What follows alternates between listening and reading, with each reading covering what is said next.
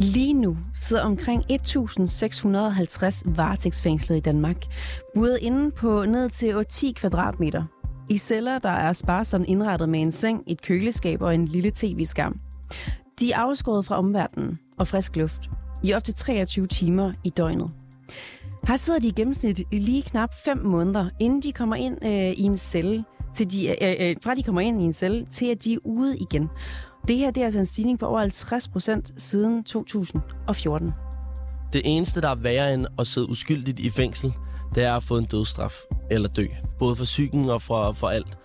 Jeg havde mine forældre og mine venner støtte igennem det hele, og ja, uden dem havde jeg nok ikke været her i dag. På trods af, at politikerne i årvis har talt for at nedbringe varigheden af varetægtsfængslinger, så er det gået den stik modsatte vej. I dag der sidder mistænkte gerningsmænd næsten to måneder længere bag trammer, end de gjorde for ni år siden. Det er forhold, der ifølge dagens gæster er oldnordiske, unødvendige og direkte skadelige for mennesker. Det er rapporterne i dag. Mit navn det er Ida Gavnø.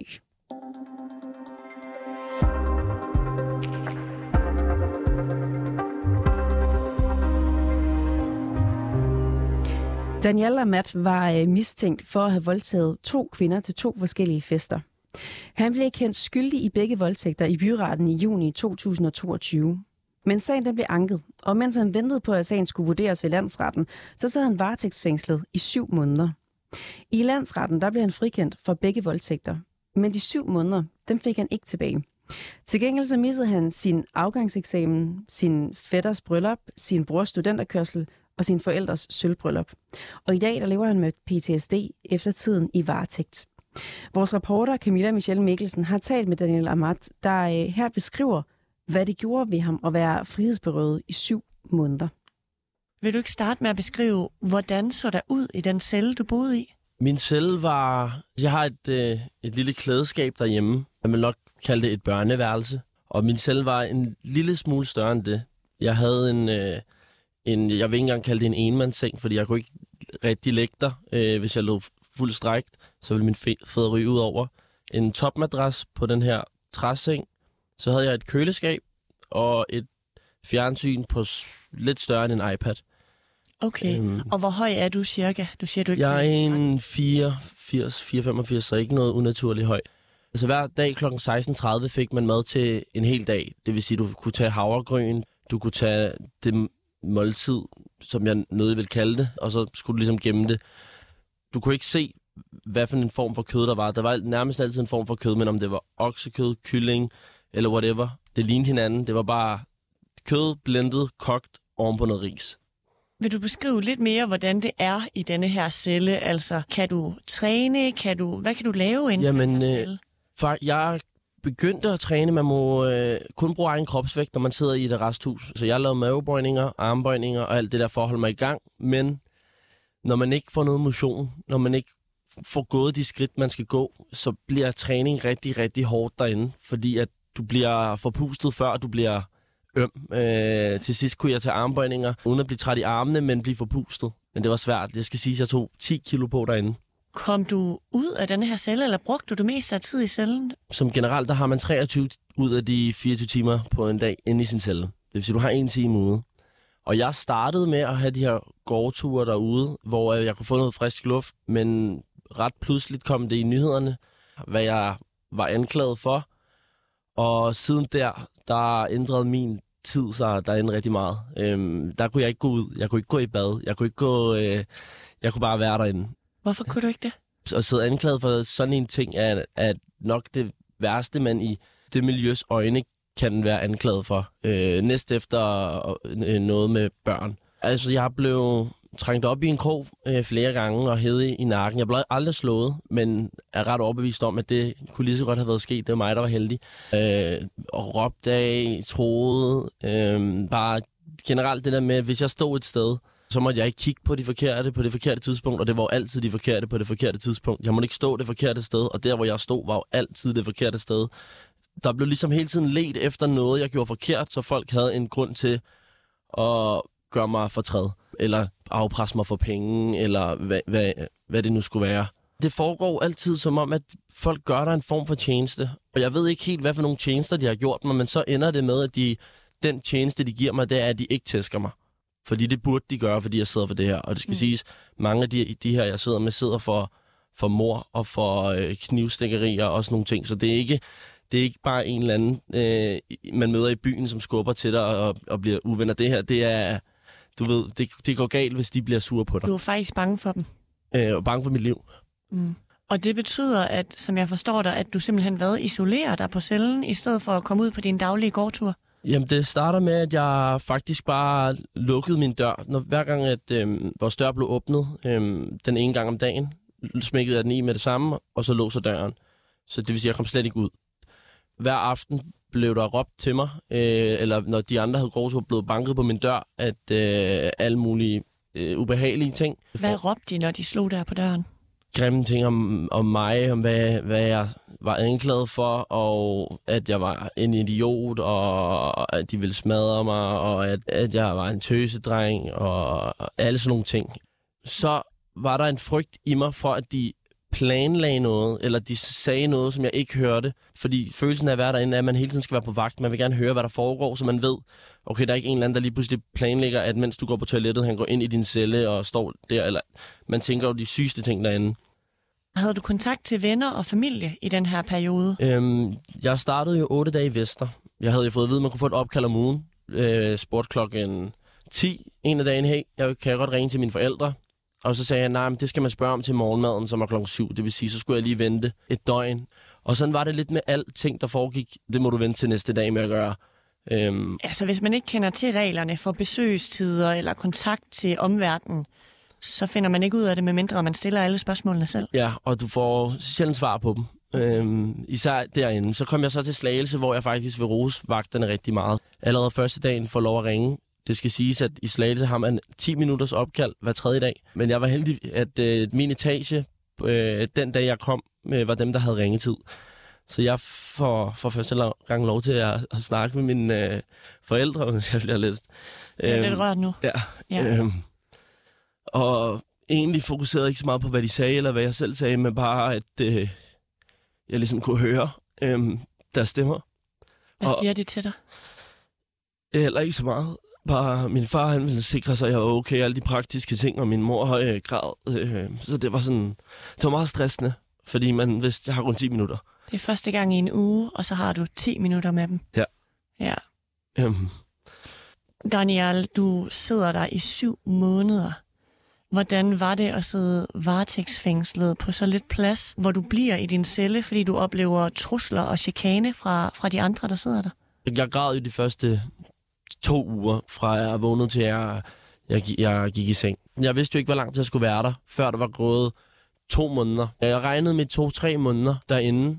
Øh, det var det, jeg havde fået at vide. Og det holdt mig ligesom kørende der i starten, og jeg øhm, brugte det meste tid bare på at sove sove, sove, sove og se tv. Øh, jeg havde 30 kanaler med rigtig mange reklamer på. Jeg er jo fra den generation, vi ser bare Netflix og ser nærmest aldrig nogen reklamer, så det var en tilvændingssag. Det var bare tv'et, der var ens bedste ven. Så det var bare at ligge i sengen, se tv. I syv måneder? Basically, ja. Hvordan er det? Det er ret skørt, for du begynder til sidst ikke at kunne koncentrere dig om, hvad du ser. Glemmer, hvad du ser, og i stedet begynder at tænke. Og under alt det her, der sidder man jo med tanker, som er de vildeste, og humørsvingninger, som også er på det vildeste. Det er de mindste ting, der skal gøre dig virkelig ked af det, og det er de største ting, der skal gøre dig virkelig glad. Det eneste, der gjorde mig glad, var de besøg, jeg fik af, øh, af mine venner og familie derinde. Hvilke tanker havde du, som gjorde dig ked af det? Jeg tænkte især på min familie. Min bror, der gik i gymnasiet. Øh, min, øh, altså, hvad siger folk til dem? Øh, hvordan har de det? Var du bange for, at de blev drillet eller oplevede chikane? Eller? Meget. Øhm, jeg har hele tiden haft det i baghovedet, at det eneste, der kunne have været værre end det her, er, hvis det havde været min bror, der havde været i min situation. Øh, og derfor havde jeg en, en, en form for skyldfølelse. Man havde tanker om, hader alle mig derude? Øhm, begynder at bilde sig selv ind, okay, nøj, hvis jeg en dag kommer ud, hvordan skal mit liv så være nu? Øhm, og så begyndte jeg at overbevise mig selv om, at det er fint nok, jeg kan godt leve resten af mit liv med bare at være hjemme hos mine forældre og spise aftensmad med dem og spille brætspil med mine venner. Jeg behøver ikke at gå ud for min... Det, øh, det var sådan nogle ting, man sad og, og ligesom prøvede at berolige sig selv med, for det var den følelse, man havde. Når man bare er en helt normal gut, vil jeg sige, der aldrig nogensinde har været i, i noget form for øh, kriminelt miljø, ikke kender nogen, der er det, øh, og aldrig har snakket med politiet, så tænker man, okay, det, altså, hvorfor, hvorfor skulle det ske for mig? Og så kommer vi jo så i byretten, vi bliver dømt der, får et chok. Jeg har fået en tatovering, der står Justice på, fordi det var ligesom det, der holdt os igennem det hele. Vi var sådan, retfærdigheden må sejre. Øhm, Den betyder meget for dig. meget, ja. Jeg var, den fik den lavet ret stor, fordi at jeg var Ja, og så, jeg selv, og så jeg selv kunne læse den.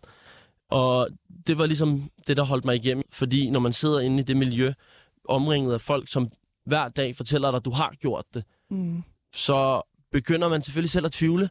Jeg havde mine forældre og mine venner støtte øh, igennem det hele, og ja, uden dem havde jeg nok ikke været her i dag. Hvad tænker du om, at man i dag gennemsnitligt sidder varetægtsfængslet næsten to måneder længere, end hvad det har været tidligere? Jamen, jeg synes, det er, det, det er skørt. Øhm, især fordi der er mange af varetægtsfængslingerne, som jeg ikke helt kan forstå. I mit hoved, der, hvis du bliver varetægtsfængslet, er det fordi du er til fare, eller fordi du kan påvirke vidner. Så jeg forstår ikke helt varetægtsfængslingen med mig, fordi jeg ikke kan se, hvorfor man ikke kan vente til, til landsretten. Nu mm. koster det bare staten penge, mig tid, som jeg ikke kan få tilbage. Men kan du forstå, at fordi du jo er dømt i byretten, at det så kunne være inkriminerende for de kvinder, der har anklaget dig, hvis de møder dig i supermarkedet eller på gaden, indtil du kommer fra landsretten? For vi ved jo ikke, du bliver frikendt, før du ligesom er i landsretten. Ja, det kan jeg godt forstå. Der må bare kunne være en anden løsning. Jeg, har ikke, jeg er ikke politiker. Jeg er ikke øh, overhovedet, jeg taler bare fra hjertet af. Øhm, men jeg kan faktisk godt forstå øhm, den pointe. Og når du siger, at der må være en anden løsning, så er det fordi, at det, som jeg oplever det for dig, har været helt frygteligt at sidde i varetægt. Ja, det eneste, der er værre end at sidde uskyldigt i fængsel, det er at få en dødsstraf eller dø. Både for psyken og for, for alt. Du nævner det her med psyken. Hvordan var din psyke påvirket, da du sad øh, varetægtsfængslet?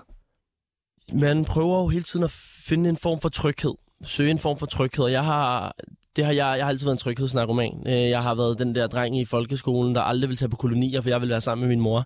Nu Og- havde du ikke din mor. Nu havde jeg ikke min mor, øh, og mit andet safe zone har altid været mit hjem, og det havde jeg heller ikke. Jeg blev voksen på meget kort tid, hvis man kunne ka- kalde det det. Jeg skulle tage nogle drastiske beslutninger, uden at kunne spørge mine forældre til råds eller venner til råds. Fik at vide, vil du gå i selvisolation eller ej? Vil du flyttes herfra til her? Folk kommer og spørger om, øh, tror dig om penge. Hvad skal du sige i, i momentet? Oven i at være nogle ret vilde scenarier, man skulle tage stilling til, så også nogle meget uvante scenarier, man skulle tage stilling til. Ikke noget, man aldrig har prøvet før, eller hørt om før. Og det var ret hårdt. Jeg får chok stadig den dag i dag af ingenting. Taler nogen til mig bagfra? Hører jeg nøgler rasle? Fordi de nøgler kunne man høre fra vagterne af. Får jeg det dårligt? Ringer min dør på derhjemme, uden jeg ved, hvem det er, der kommer? Eller venter nogen? Så øh, kan, kan jeg slet ikke være i mig selv. Du er sådan på vagt, eller har et alarmberedskab. Ja, jeg, jeg går ud til psykiater nu, øhm, og nu vil jeg, det her det er bare en sammenligning, han har lavet. Han siger, at min krop har, har været i krig i syv måneder. Så de symptomer, jeg har nu, er ligesom en, der har været sendt øh, af- afsted til Afghanistan i syv måneder, og hele tiden har skulle være på vagt og bange for sit liv. Det er den reaktion, min krop har haft. Mit hjerte banker hårdere, øhm, og der skal ikke så meget til at få mig fra den ene følelse til den anden, og min følelse flyver også rundt. Man har siddet derinde og bare været bange, ked af det, paranoid, nervøs. Øh, nærmest alle negative følelser øh, har du haft derinde. Og nu har du jo ja, siddet der i syv måneder. Hvordan er forholdene for varetægtsfængslet i Danmark? Virkelig ringe. Jeg vil sige, der er mange ting, som jeg ikke kan forstå. Øh, mange regler, jeg ikke kan forstå derinde. Jeg er jo sådan en, jeg, jeg tænker, jeg vil gerne bruge min tid fornuftigt. Så min mor, hun kommer med bøger, jeg kan læse, for at jeg ligesom kan opdatere mig. Man må ikke få bøger derind. Hvilket jeg synes var ret skørt, for det var ligesom den mest fornuftige ting, jeg i mit hoved kunne komme til. Det er, at man må ikke træne og holde sig sund, fordi det, det er der ikke rigtig mulighed for. Så var der skole hver fredag. 7. klasses niveau var, var det højeste. Du går altså på universitetet på det her tidspunkt? Ja, jeg har øh, også jeg har færdiggjort min gymnasielle uddannelse med matematik på A, øh, og derinde kunne jeg have matematik på øh, 7. og 8. klasses niveau. Mm. Hvad er du ligesom gået glip af i de her syv måneder? Altså, hvad har det kostet dig at sidde varetægtsfængslet? Øhm, jamen, jeg var tre dage fra at kunne færdiggøre grundforløbet på min bachelor. Øhm, det har jeg ikke gjort nu. Jeg manglede bare min sidste eksamen. Og øhm, jeg har gået glip af min... Så er der nogle følelsesting, som er gået glip af min brors øh, studentervognskørsel og set ham på hat på, hvilket var noget, øh, jeg havde glædet mig meget til. Min forældres sølvbryllup, øh, min fætters bryllup, øh, har mistet pladekontrakt med Sony, øh, har mistet samarbejdspartnere, det jeg basically levede af øh, på mine sociale medier, havde fået frataget min TikTok-profil. Som er vigtigt for dig, fordi... Det er det, jeg lever af. Øh, jeg har øh, jeg har fået den igen nu, men har 175.000 følgere på TikTok, og har levet af det i, i to år. Man følte ligesom, at alt blev bare taget fra en. Øh, og i, i, i så en presset situation i forvejen, der knækker en, en hver. Mm. Og igen, det eneste, der, der holdt mig i gang, var familie og venner. Hvad var det værste ved at sidde varetægtsfængslet? Og vide, at man ikke kom ud. Var du bange for, at du aldrig kom ud igen? Man sidder lidt og tænker, at nu er det her, og, og den vibe, der er omkring alt derinde, er, at folk de er der i lang tid. Det er sjældent, at folk de bliver frikendt, snakkede de om derinde. Så derfor så tror folk heller ikke helt på en. Så man sidder hele tiden der og tænker, og frygter det værste. Øhm, egentlig også for at beskytte sig selv, hvis det skulle gå galt. Så man sidder hele tiden bare og frygter man, og føler, at man aldrig kommer ud. Man kommer ikke videre, der sker ikke noget. Verden omkring en udvikler sig, jeg kommer ud, mine venner kender, eller når mine venner besøgte mig, de så og synger nogle sange, man aldrig har hørt før. De står og snakker om serier, man aldrig har set før. De snakker om TikTok-trends, som man ikke har været en del af. Hvor man er sådan, wow, verden ændrer sig. Og på samme tid så føler man bare, at man ikke, selvom man selv har ændret sig meget, føler man bare, at man har været i stillestand i rigtig lang tid. Så tiden går i stå derinde? Tiden går i stå. Dagen er meget lange. Der er ikke noget at lave. Det, det, den, når du ikke har noget at lave, og du i forvejen har meget mørke tanker, som jeg tror, de fleste, der vil sidde i den situation, har, så bliver de tanker endnu værre, for du kan ikke noget at distrahere dine tanker med. Du kan ikke komme af med de her tanker. Lød det fra 24-årige Daniel Ahmed, som øh, sad syv måneder i varetægtsfængsel, og i dag har været en fri mand i knap to måneder. De indsatte venter mange måneder på at få deres sager behandlet og vurderet ved domstolene, som er presset økonomisk. Peter Scharf Schmidt har forsket i det danske fængselssystem gennem 20 år. Han er professor i retssociologi ved Oslo Universitet og en af de førende eksperter på den danske varetægtsmodel. Han kalder systemet absurd og oldnordisk, og han mener, at den øh, forlængede tid i varetægt er et udtryk for, at politikerne ikke har taget nok ansvar. Det siger han til vores reporter, Rassan Elnakip. Det kommer desværre ikke bag på mig, at man ikke har prioriteret det her politisk. Øh, men det kommer alligevel lidt bag på mig, at det er så voldsomt, vil jeg sige. Det svarer til, at der er sket en stigning på lidt over 50 procent på det her område, og vi taler om noget, som var et vældig stort problem for knap 10 år siden, og det er jo så altså blevet langt større nu. Se det lyset af, at det er en stigning over 9 år. Er det så stadigvæk meget? Ja, altså vi taler om noget, der skulle være nedbragt. Der var øh, diskussion, har været diskussion i overvis om, at vi varetægtsfængsler for meget, og ikke mindst, at måden det foregår på er stærkt øh, uhensigtsmæssigt. Så det er jo altså et, et velkendt problem. Det er jo et øh, udtryk for, at man ikke prioriterer det her øh, politisk. Øh, det tror jeg godt, man kan sige med ret stor sikkerhed. Du har i dit arbejde undersøgt, hvordan forholdene under en varetægtsfængsling påvirker de indsatte, og skrevet en bog om det. Øh, hvad betyder det for den indsatte at sidde to måneder mere? Varetægtsfængsling er ikke, ikke bare et, et ord i retsplejeloven. Øh, der er en virkelighed bag. Og et, et spørgsmål, et væsentligt spørgsmål her, og grund til, at det er så stort problem, det er måden, vi rent faktisk varetægtsfængsler på. Og det gør vi på en langt mere indgribende måde, end der er nødvendigt, og langt mere indgribende façon, end man gør øh, flere andre steder i udlandet. Der er utrolig begrænsede muligheder for at have kontakt øh, på en meningsfyldt måde med, med familie og venner, når du sidder varetægtsfængslet. Øh, de fleste sidder, det er helt normalt, at du sidder op til 23 timer alene i cellen, og hvis du gør det, så er du det, man kalder i isolation, og det ved vi, så er der stor risiko for, for skadevirkninger. Du kan ikke lave noget meningsfyldt stort set, når du sidder varetægtsfængsler. Og alle de ting, man normalt forbinder med en mulighed for at resocialisere sig, kontakt til arbejdsmarkedet, uddannelse osv., det er noget, der i bedste fald bare går i stå i den her periode, og nogle gange bliver ødelagt. Folk, øh, der har et arbejde, mister det som regel, osv. osv. Hvis du ændrer på vilkårene, og du samtidig kan have en rimelig fornuftig kontakt til, til familie, pårørende osv., så vil du løse en væsentlig del af de her problemer, for så vil det ikke være lige så afgørende, om du sad øh, 14 dage eller en måned. Det er stadig selvfølgelig væsentligt, men det vil øh, være mindre afgørende, kan man sige. Du siger, at vi gør det på en måde, som er unødvendig. Mm. Hvad er det, der er unødvendigt? Altså, der, der, det er ikke nødvendigt for at opklare forbrydelser at sætte folk 23 timer alene på en celle. Det, det bærer præg af en tradition, der er over 100 år gammel. Nogle andre konkrete ting, det er jo så spørgsmål om, hvordan du har kontakt med familie. Og der er mulighederne simpelthen alt, alt for ringe. Øh, du har besøg, mulighed for besøg i en time, en gang om ugen, og med de aktuelle ressourcer, så er det noget, du kan risikere, at det bare bliver aflyst. Så hvis du skriver et brev, så kan der gå flere uger, før det kommer frem.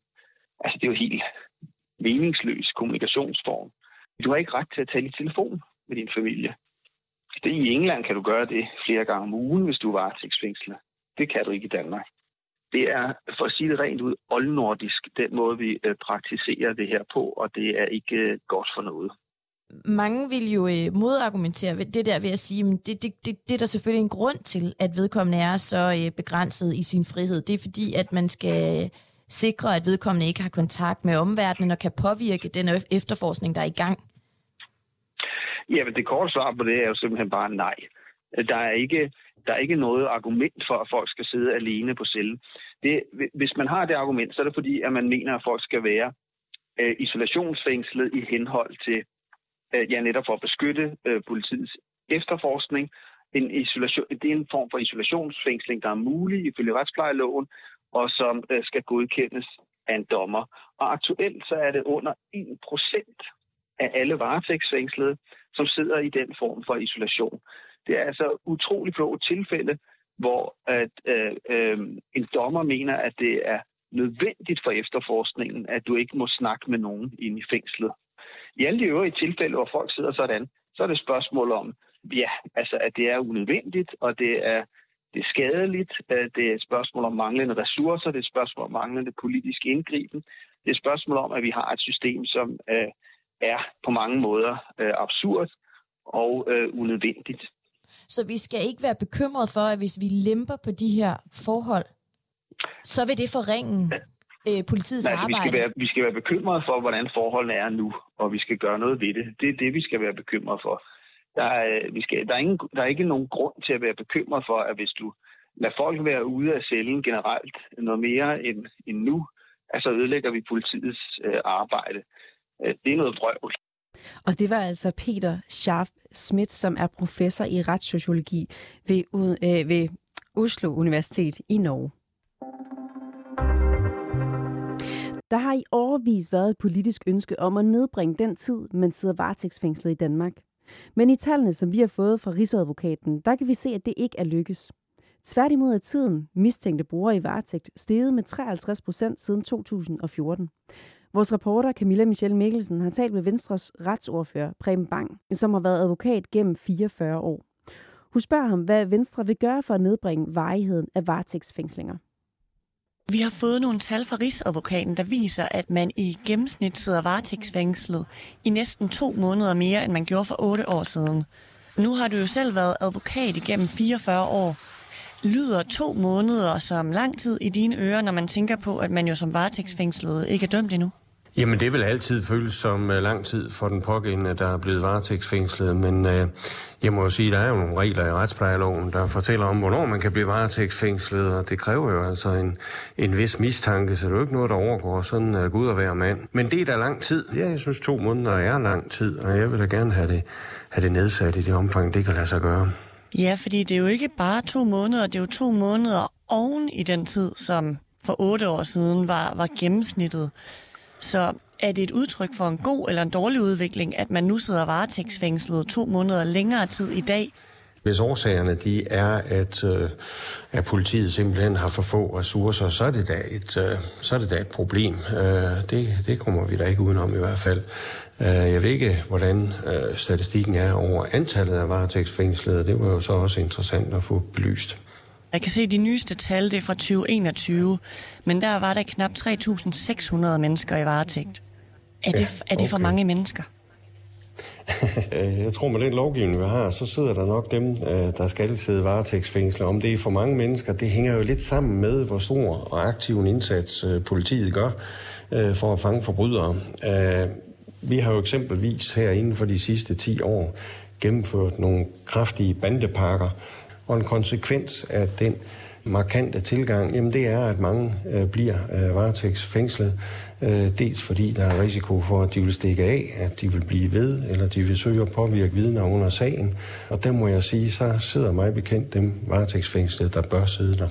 Vi har talt med en ung fyr, der hedder Daniel Ahmad. Han er 24 år gammel, og byretten i København dømte ham i juni 2022 skyldig i to voldtægter. Han sad så varetægtsfængslet i syv måneder, mens hans ankesag stod på. Og i slutningen af december 2022, der blev han altså frifundet for begge voldtægter i landsretten.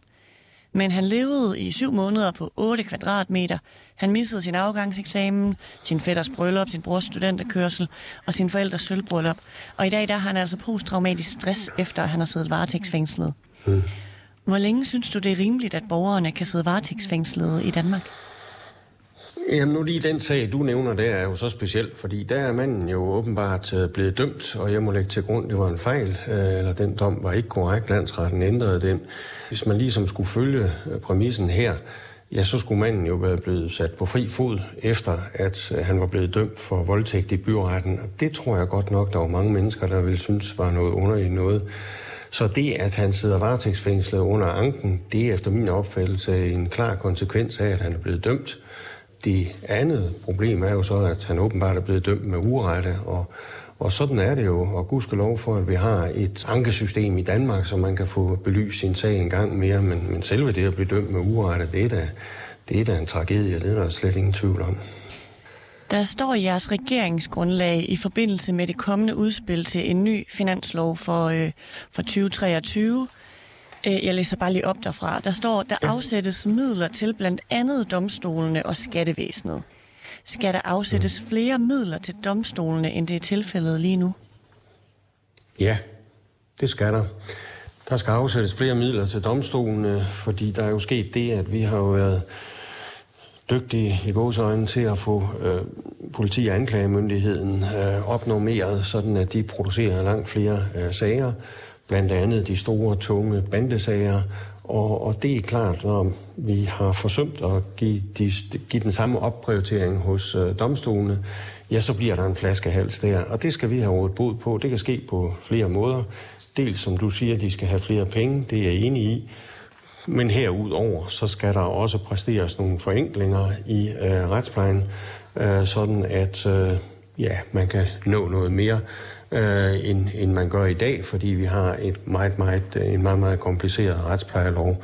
Og det er så også det, der er nedsat et udvalg, rettermudvalget, der skal se på. Så det korte svar, det er, ja, der skal flere penge til. Hvor meget mere skal der til? Det vil jeg ikke udtale mig om, fordi det er jeg ikke kompetent til at kigge på øh, endnu i hvert fald. Jeg håber at blive det, fordi vi går jo i gang med nogle forhandlinger her inden for en måneds tid, så vidt jeg har forstået. Øh, ja, der skal jo lande en økonomisk aftale for domstolene i 2024. Ja, inden for få måneder, jamen, så går vi i gang med de nærmere forhandlinger om, øh, hvordan dels den skal se ud, og dels hvordan de forenklinger skal se ud. Som, ja. Grunden til at spørge, det er fordi, at sagsbehandlingstiden lige nu er fordoblet siden 2007. Ja. Den lyder altså på et år og ni måneder i gennemsnit. Hvis sagsbehandlingen skal ned på et acceptabelt niveau, så vil det kræve 1,4 milliarder kroner i ekstra finansiering. I hvert fald, hvis man øh, læser den rapport, der hedder Domstolene i knæ. Det er en rapport, som advokatrådet har fået udarbejdet hos det, der hedder Copenhagen Economics. Det er korrekt, det du øh, sagde. Øh, 1,4 milliard, øh, siger de, der skal afsættes.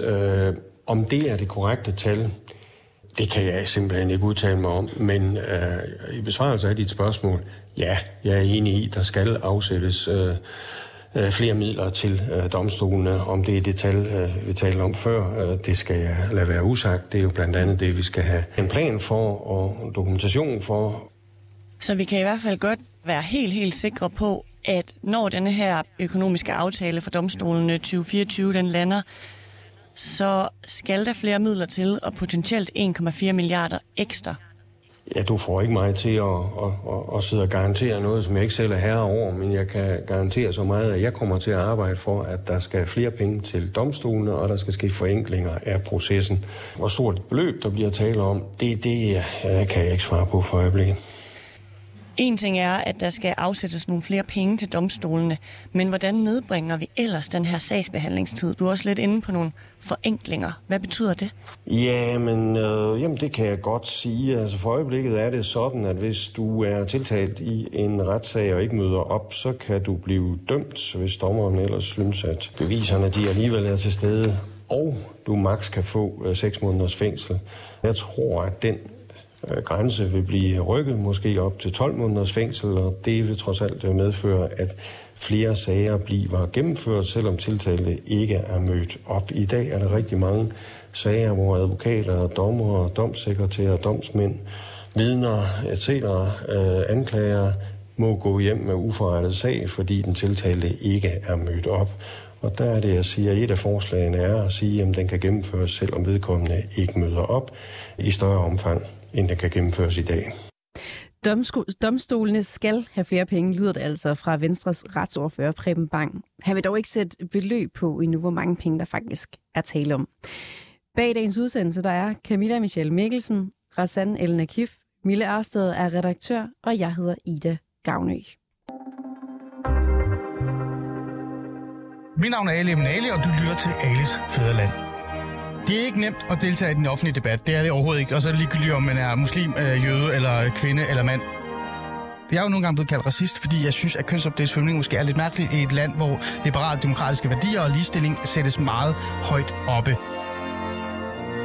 Jeg prøver at være lidt nuanceret og se det fra alle sider. Også selv dem, som nærmest vil kaste mig ud af landet.